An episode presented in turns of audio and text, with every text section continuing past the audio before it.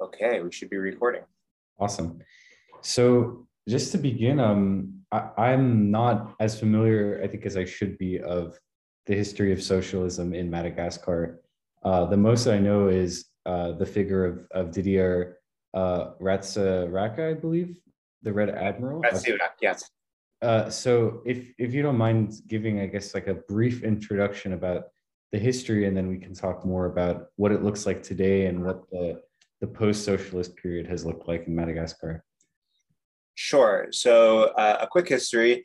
Uh, when Madagascar became independent, uh, the first president, Tsiranana, was seen as being very close to France. And there are many that felt that uh, it wasn't a true independence because of the ongoing relationship with France, even in a post-colonial era. So, so we saw. It was a long story, but but but but the first president pushed out of office, let's say in 1972, um, and uh, uh, and uh, uh, and for many that is seen as the revolution, uh, and uh, when he when when Tsiranana was pushed out of office, as it was truly severing with France in a different way. There was then this period of two and a half, almost three years of, of military leadership, uh, where uh, there were well three different leaders, if you include someone for an extremely short period of time, um, and uh, and ultimately that led to the military directorate uh, nominating Didier Ratsiraka to be the uh, to be the leader, who was then, as you say, a, rear admiral. Um, he uh, so so he came into power uh, and very quickly had a plan, right? And his plan was well, first to to not be a military ruler, right? To doff his military uh, garb, uh, and instead, it was sort of en vogue at the time uh, to follow a specific form of socialism uh, that was popular in Tanzania, for instance, at the time. And it was sort of a modified version of, of Soviet style socialism. Right. Uh, and so, so he created, and this is in 1975 uh, at this point. Uh, so he created a red book uh, that followed that uh, and substantially changed the economy uh, with a series of acts to, to nationalize certain industries uh, while uh, pouring that money into state-led development. And that was the kind of the scientific part of scientific socialism is that it has this sort of developmentalist end. Mm-hmm. he was not accused of um, corruption in the sense of enriching himself or you know uh, he, he was not like Mobutu Sese Seko in Zaire at the time right who was uh, who was uh, busy trying to get rich or something right that was not that was not uh, his objective uh, he seemed to truly believe in what he was doing uh, he was an dialogue. he liked power he didn't like sharing it but um, but but he truly seemed to believe in in the economic principles um, scientific socialism in the way that it was designed. Uh, and it didn't go the way he planned. Um, uh, it's, you know, the, the nationalization, uh, it, let me back up to say that, that Madagascar's economic ties internationally were very strong. It was a very big part of GDP, um, uh, larger of GNP, obviously. Um, and uh, and so, so the idea that you would nationalize private industry with all of these European com- companies uh, mm. has a very negative economic effect, right? And we saw capital flight. Mm. Uh, and so, from the period of 1977 to 1979, with an intensification at the end of that period in 79, uh, we saw we saw capital flight because uh, you know foreign industries don't like to be nationalized. so, um, mm. it was during that same period that we saw the the the investment into state-led industries uh, that again kind of look like Tanzania did during uh, during Nyerere, if you've uh, read about that period at all, um, where it's like, okay, well, let's we want an industrial sector growth. We don't want to just be a farming country. We want industrial sector growth. It's up to the state to do that. Um, most of those efforts led to white elephants. Uh, that is, you know, that these sort of very unproductive, uneconomically productive uh, uh, industrial bases that, that died very quickly. Mm-hmm. Um, there was even an, an attempt uh, at a uh, at a Malgache car. And uh, mm-hmm. that in so many in so many countries that for whatever reason that's seen as the great nationalist symbol. If you can make your own car right? Yeah. tanzania tried that kenya tried that um, others right? And madagascar briefly tried that. Um, but the idea of what it takes economically to make it to have a market for the purchase of cars at that scale to make it economically feasible right? It's, it wasn't realistic. So it was a short-lived period because the economic crisis started to set in in 1979 and by 1981 was catastrophic. Uh, so in 1981, uh, Ratsiraka had to call the IMF, right, and uh, and say save us. Uh, and so then began a two-year period of negotiations with the IMF and the World Bank about a restructuring, followed by a very difficult period from, let's say, 1983 or so until 1989, uh, where, where there was high activity from the IMF and the World Bank at the mm-hmm. same time that Ratsiraka was trying to maintain his second republic, which was based on a socialist principle. Mm-hmm. And as soon as you make a deal with the IMF, there's ramifications. Well, you can't nationalize industries. You have to allow for that international trade, right? Like these things that are not particularly socialist. So that right. period of 1983 to 1989 was sort of socialism with an asterisk in the sense that we saw a lot of privatization going on despite the name of scientific socialism. It was also during that period, 1983 was a coup attempt. Okay. Uh, unsuccessful coup attempt. And we saw we saw a shift in what socialism meant from something more idealistic to something that looks a whole lot like we've seen in other countries of, of how do you maintain power and right. greater autocracy, right? Mm-hmm. And less idealism, more autocracy. Um, and that continued um, until the, well, the reforms in 1989 that really were abandoning the socialism aspects. Right. Um, and then in 1991 was uh, a, a large national civil servant strike. Uh, and uh, that, that was the beginning of the end of the Second Republic. Uh, and so there were large demonstrations in the streets, you know, continuously, and Ratsiraka was faced with uh, that moment that autocrats kind of get of do you allow it to happen or do you use the military and turn on your own people, right? And to his credit, he did not turn on his own people. He allowed it to happen. It ultimately led to the signing of what's known as the Panorama Accords of October 1991, which was a, uh, a transition period um, and ultimately new elections uh, where he was voted out of office. Mm-hmm. He was successfully voted out of office and then that's the beginning of what we say is now the democratic period, starting in 1993. There's a mm-hmm. constitutional convention, the, the Constitution of the Third Republic, um, and, and that was the end of scientific socialism.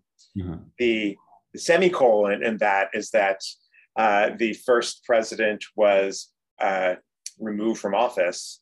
Mm-hmm. Uh, uh, there was an interim president, there were legitimate new elections, and Ratsiraka was elected as a new Democrat. Right, so he, comes back. He comes back.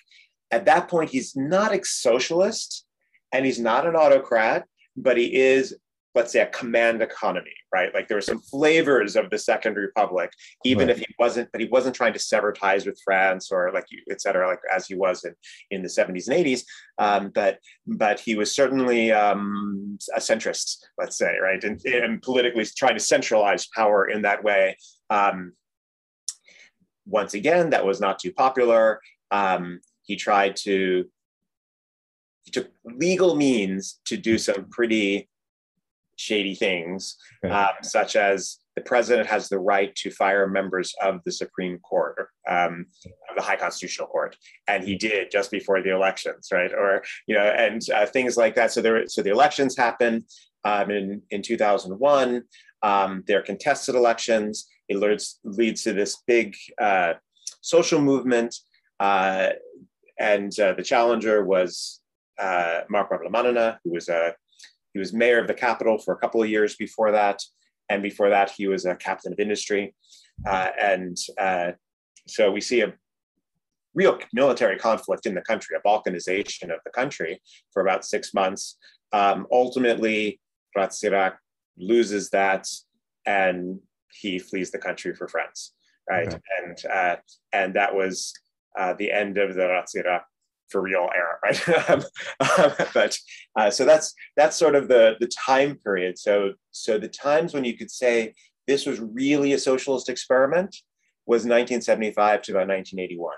Okay. Um, and then again, there was that period where it's called socialism, but it was really just how do I maintain power, right?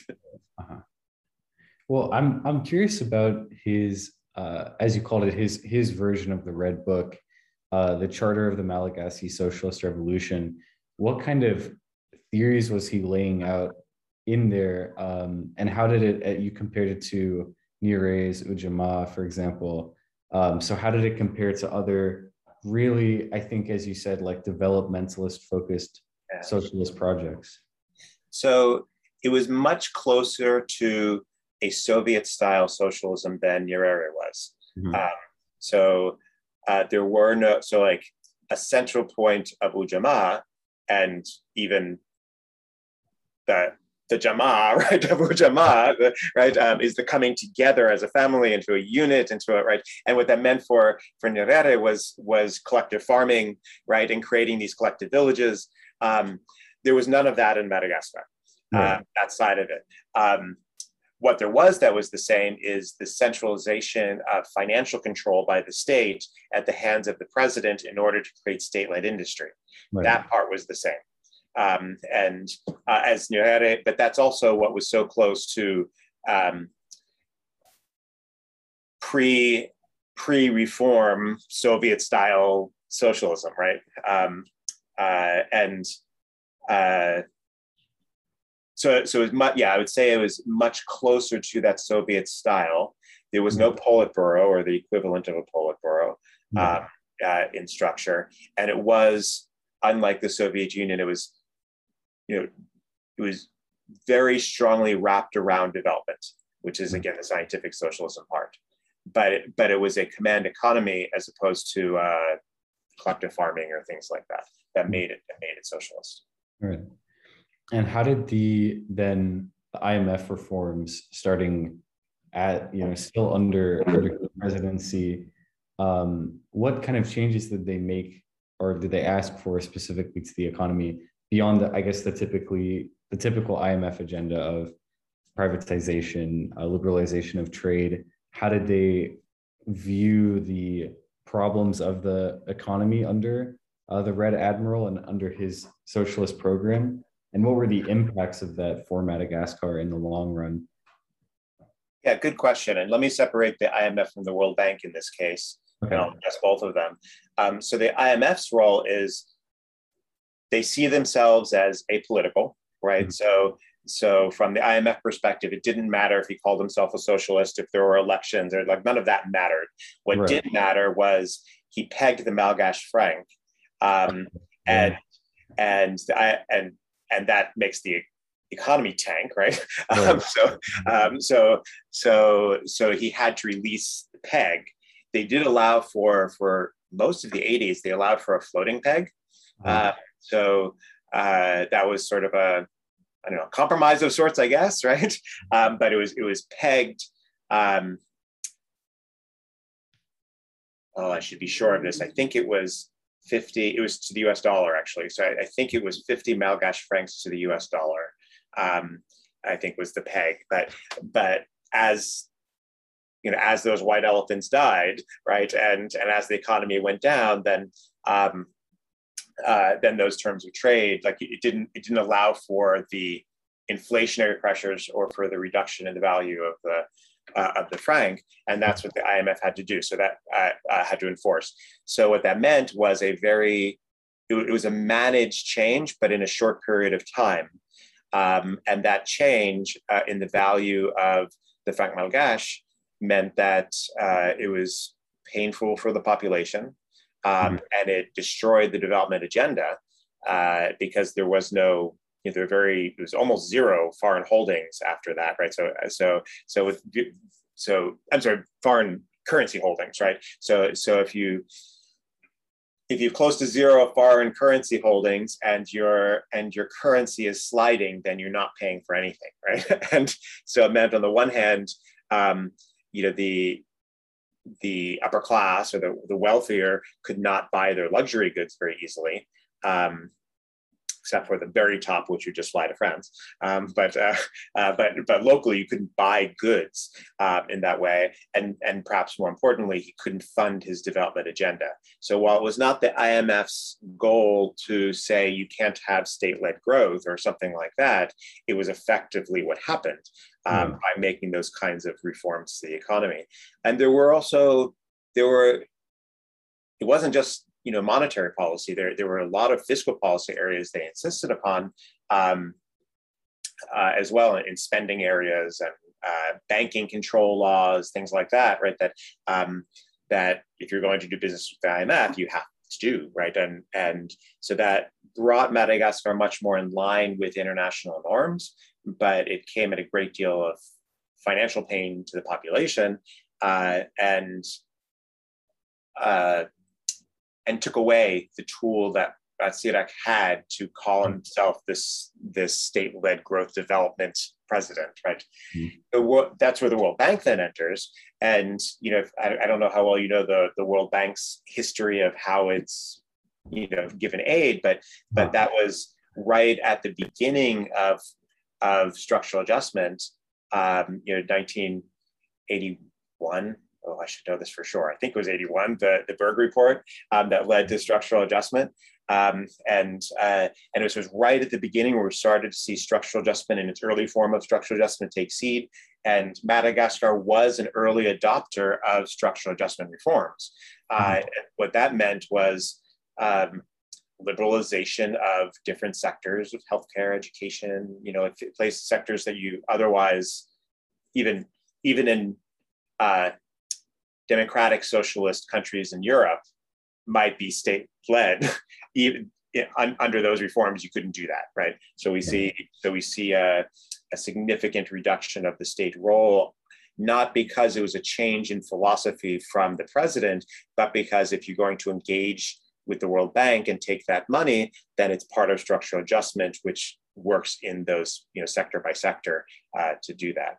Um, mm-hmm. So, so is that, those were the significant changes in the 1980s. So, so by 1989, when we saw the the final sort of last breath of of socialism, that it really was a last breath because again we saw the impacts across particular sectors such as health, education, water, you know, um, already from from the World Bank, and we already saw many of the Mon- the monetary policy reforms and the and the fiscal reforms again in banking and things like that because of the IMF. Um, right. So so yeah, we saw that as as part of the tumult of the 1980s. Right. And just just to pick up on the the just a little further back the Malgache franc. Um, how does it relate to the in this in the period I guess in the 90s, but also very much leading up to that? So I understand that the franc was uh, disconnected from the uh, the franc itself, the French franc, um, a little bit prior to when it was dropped from being the currency of Madagascar. But how does it relate to the CFA franc, uh, or I guess the devaluation of the franc uh, in the 1990s, in joining the euro, and how that helps in like phasing this out from the economy of uh, of Madagascar? And I guess also too, I, I think Madagascar seems as a similar, I guess, to Guinea and Mali as two or three examples of countries that didn't continue with the franc after independence. So, can you explain more about how that policy came about, how they kind of fared on their own with their own semi-independent currency that still seemed attached to the franc in some way, and then how in the 90s it was affected by uh, France joining the euro, the overall devaluation that similarly affected the continental Françafrique, um, stuff like that. Yeah, so there wasn't um, there wasn't pressure to adopt the CFA or something like the the central franc, um, central Africa, uh, because because it wasn't in West Africa, right? right. Uh, uh, so so there was there's a geographic difference, but during the first republic with that first president, um, mm-hmm. The tie between the Malgache franc and the French franc was uh, was strong, it, very similar, and moved together in the way that the, in a very similar way to the CFA and the and the French franc, right? Um, during that, but that, but the difference is is that unlike um, you know, Mali, for instance, which has had multiple uh, military periods, um, uh, in in Madagascar, that you know, again, what's viewed as locally as a, as a revolution of 1972 uh, did away with that tie, right, um, between the French franc and uh, or and the uh, Malgache franc. So, so I mentioned about the idea of um, not allowing the float, right, mm. during the socialist period. That, however, when we fast forward to the period of moving from the French franc to the euro, at that point it really didn't matter because by 1993 we saw the full float of the franc malgache. It was also at that time that uh, that we started to see a change in the language. That was a long, slow transition between the the Malgache franc and the Ariary, which is what's used now. Um, it which is really just nomenclature, right? Because because the the Ariary is one fifth uh, of the value of the Malgache franc. So because it's a tied value to the Malgache franc, um, it's not actually it's not like the the Ariary is afloat and the franc Malgache is not, or something like that, right? Um, yeah. uh, it's more like a a tool by which presidents could uh, mask the political pain of a devaluing currency. Uh, so I compare that more to uh, in the early 80s when when Israel went from the shekel to the new Israeli shekel mm-hmm. by just removing three zeros, right? because right because they had hyperinflation and then got it under control and said, but we don't want to have to carry around ten thousand uh, or whatever, right? Um, shekel bills. Um, so um, so let's uh, so let's instead call it the new Israeli shekel and, and cut off three zeros, right? It's a right. similar sort of thinking with the Ariary. Um, but by that point, it was floating so uh, against a basket of currencies uh, in the 90s. So the move to the euro was not was not any more important than other countries that float, right? So um, the whole world had to adjust to the rise of the euro, of course, um, but but it wasn't painful in the way that you had to sever from the French franc or something like that by that point. Yeah, which was a, a lot more traumatic for West African nations that had to go Absolutely, through. yeah, and and it, and and anyone under the CFA, right? It was really that was rough, right? So, right. Well, I'm curious, just in I guess in in kind of a concluding note about the legacy of the socialist revolution in Madagascar. Um, are there still political parties today or movements today that that call on the rhetorical or political legacy of the Red Admiral or represent kind of a socialist uh, opposition to the current uh, political system or establishment within Madagascar, or for the most part, are people like that is, you know, bygones or bygones. We don't want to go back to that period. Um, I'll take door number three, actually. that, uh, um, that so so first, um, it's really interesting what happened with Razak personally from the time he was ousted from office until the time he died a few years ago. Mm-hmm. Um, so he lived in France most of that time and eventually came back to Madagascar. And in coming back to Madagascar, not long before he died, um, he came back a hero right. and, and viewed and not not for his socialism, but more like as a founding father is viewed, kind of right, like, and, and this important figure, and he still has a lasting influence, um, uh, not because of the socialism, but because uh, because the figure that he was, and because uh, and, and because he uh, specifically because he was because he's from Betsimisaraka, that he was from the East Coast, and okay. this sort of central versus coastal uh, political divide is very important. Uh, and he was the he's also the last leader from the coast um, in in that that when when Marc Ravalomanana took power in 2002, it was unheard of because he was from the capital region in the center of the country and and was ethnically Merina. Mm-hmm. And until that point, it was sort of a I don't know, like a soft agreement, let's say, that that if you're Merina, you don't become president because mm-hmm. you control so much of the economy and it's too much power to concentrate in one ethnic group. So you right. have those, that privileged ethnic group controls the economy and the coast, one of the coastal um, ethnicities controls the, the politics. Uh-huh. And so when Ravalomanana came in, that meant someone who was Merina controlled both, right? Mm-hmm. Um, and so so then after after him, we've had this you know sequence of uh, one so so you know uh, uh, first Rajoelina and the transition, then Rajaonarimampianina um, uh, was elected, and now Rajoelina is back in. They're all from the capital region, right? Oh. And, uh, and so those from the coastal regions are saying Ratsiraka was our last person from the coast, right? And so there's that importance to his role, and he's sort of seen in that way as having that influence, but not because of socialism. On the socialism side, there, there is a socialist party, but it has no no seats in uh, in the legislature, and it doesn't have any power. And if there's any impact, it's that it destroyed the sort of broader philosophical notions of socialism. Um, And there is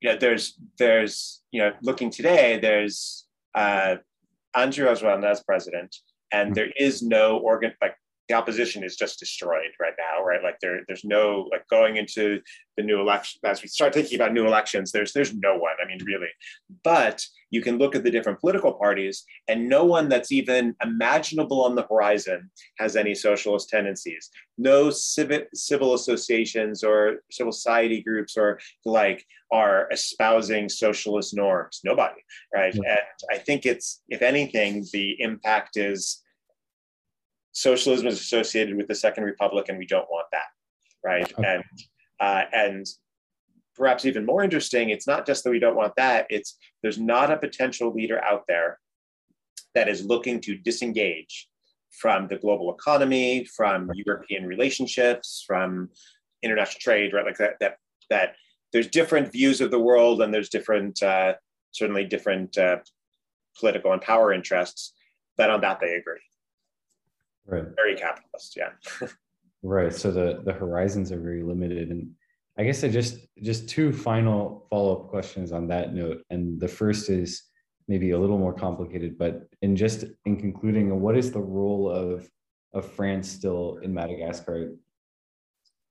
Yeah another good question and uh, so so france plays an important role in a couple ways. One is in trade, obviously.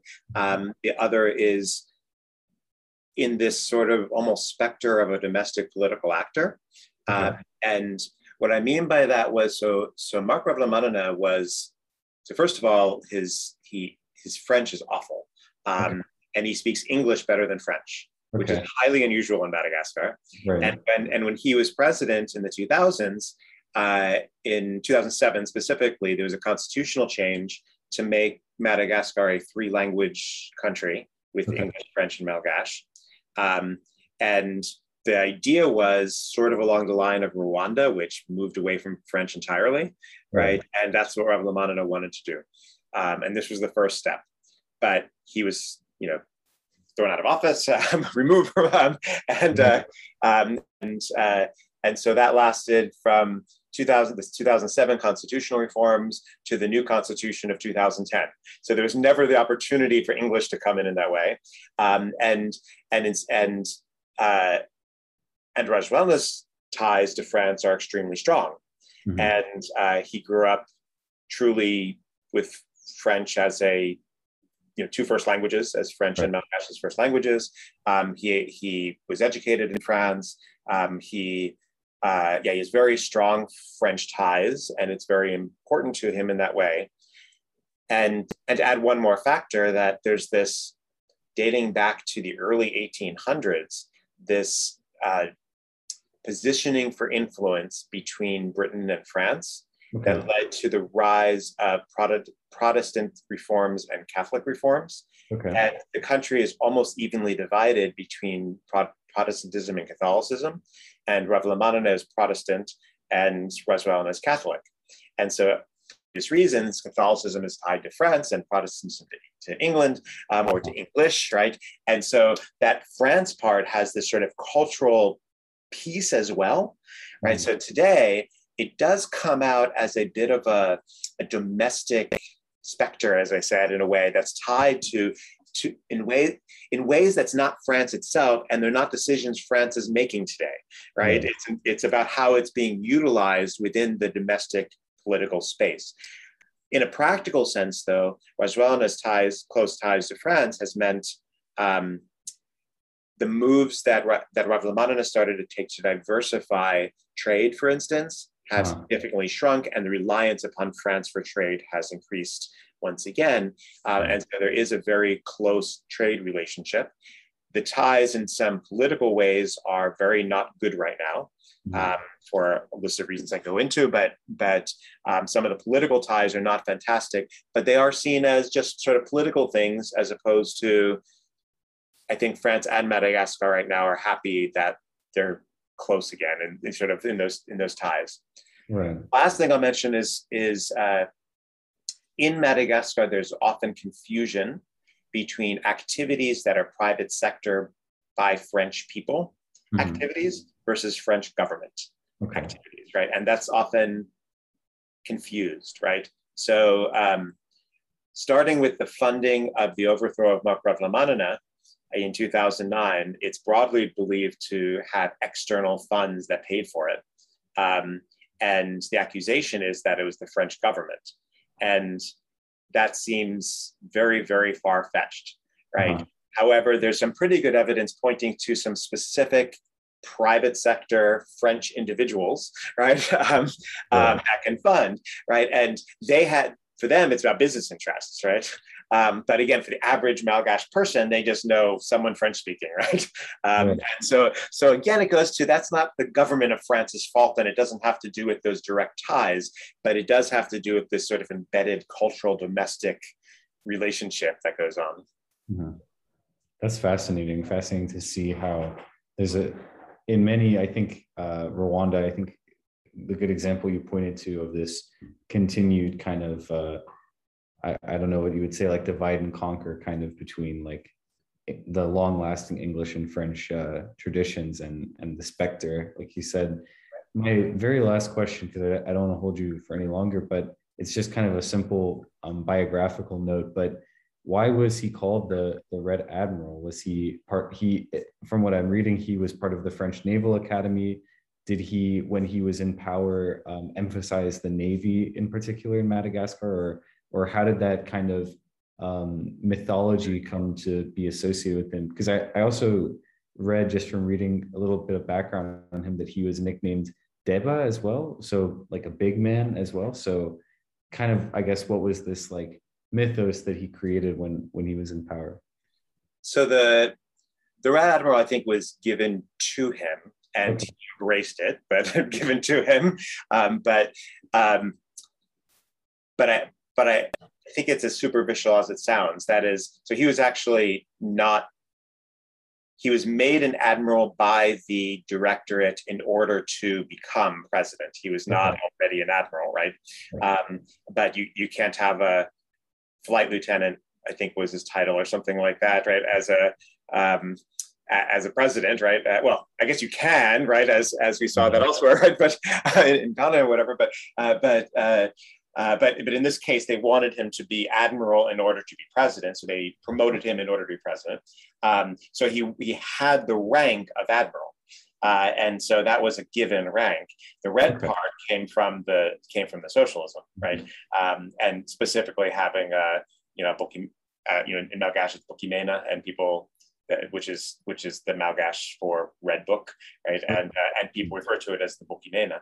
Um, and and so it's and Mena is uh, it's actually worth mentioning. Mena is, I mean, it's the it's it is the a word for red, um, but it's not the only word for red, and it's in a very specific context that okay. is culturally bound. Of, um, it's about it's used for like red cloth and the like, and um, and it's what's used. Um, uh, if you've heard about the turning of the dead in Madagascar, and yeah, uh, I have heard um, about that. You, um, it, it's a it's an honor that stems from the feudal period that when you wrap someone in something red, right? Um, and it's a it's a spiritual honor connecting you to the ancestors, right? So so by calling it the Boky Mena, it has this like much bigger sort of connotation, even right, that fits really nicely. And I think in calling him the Red Admiral, I don't think it's I don't think it's so specifically culturally embedded in the way that I'm saying it, but it had. But when you when you say the word, it invokes this bigger this bigger thing about being engulfed in that red, you know? Mm-hmm. Um, and so I think there's that that further point, even if again, I think the actual naming part is he wrote a red book and he was an admiral, let's call him this, right? right. Um, and, and, the and the and and the uh, and the other names he was called it's that's very common in Madagascar to have a series of uh, uh, nicknames, I guess you'd say, right, that are for different things. Um, mm-hmm. so uh, I, I have a um, yeah, just friends gave me a, a Malgache name at some point, and I was so honored by that, right? But it kind of like as I learned over time, though, it's like, yeah, but you didn't give me a nickname, though. You gave me a name, right? That's not quite the honor. Like I'd be much more honored to be given like a nickname, right? and uh, and especially people in higher power um, get get these nicknames of different sorts. That's that's a pretty common practice. Right. Well, the the part about the the turning over of the dead being associated with with the red book, and I guess with him by proxy, that's really fascinating to see this kind of like spiritual connection with um, with his vision of, of socialism. So I think that's really that's really interesting. Um, and I do want to emphasize he never used that, and so I don't oh. want to attribute it to him, but rather right. just say when you say Boky Mena, like you you get that feeling from it. I don't think that like I've never seen anything that says he's associated things in that way, or you know. Um, but but I'm making that point that when you say that in Malgache, it has that kind of sentiment. Okay. That's fascinating. Um, well, thank you so much for taking time out of your day to my pleasure. teach me more about uh, the Madagascar Revolution um, and the Red Admiral. So uh, I, I, really appreciate it, and uh, I'm looking forward to uh, reading more about it independently. I, have been reading about Françafrique for the journal that we're writing here, um, and just learning more. I think we've been focusing on West Africa because of what's happening in Mali, but now kind of seeing also the, impact in Madagascar as well to always remember, okay, that was also part of, of Françafrique, even if it was disconnected, um, was very fascinating. And, and also to see the socialist program as this like developmentalist program, um, which I think, as you mentioned, comes up a lot um, in, in Africa and in the global South in general was really fascinating. So thank you so much.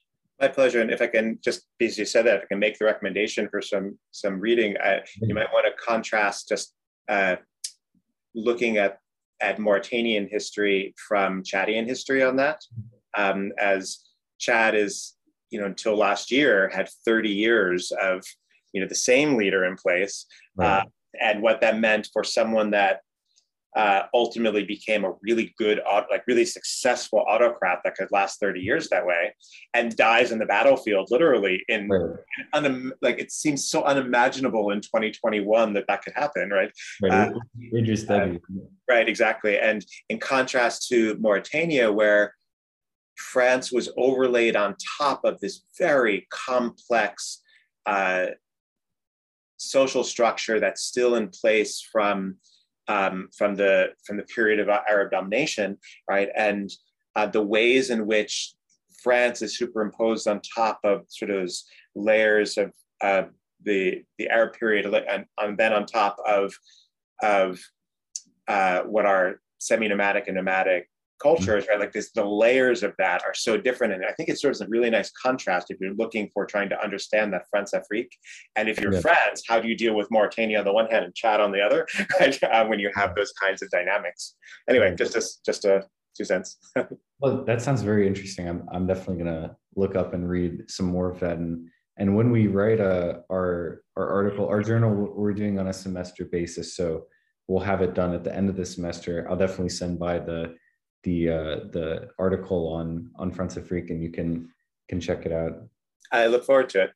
Well, good luck with your writing. Thank uh, you. Uh, and it's always fun to talk about Madagascar. Yeah. Well, thanks so much. Take care. Have a great day. You too. Bye. Bye.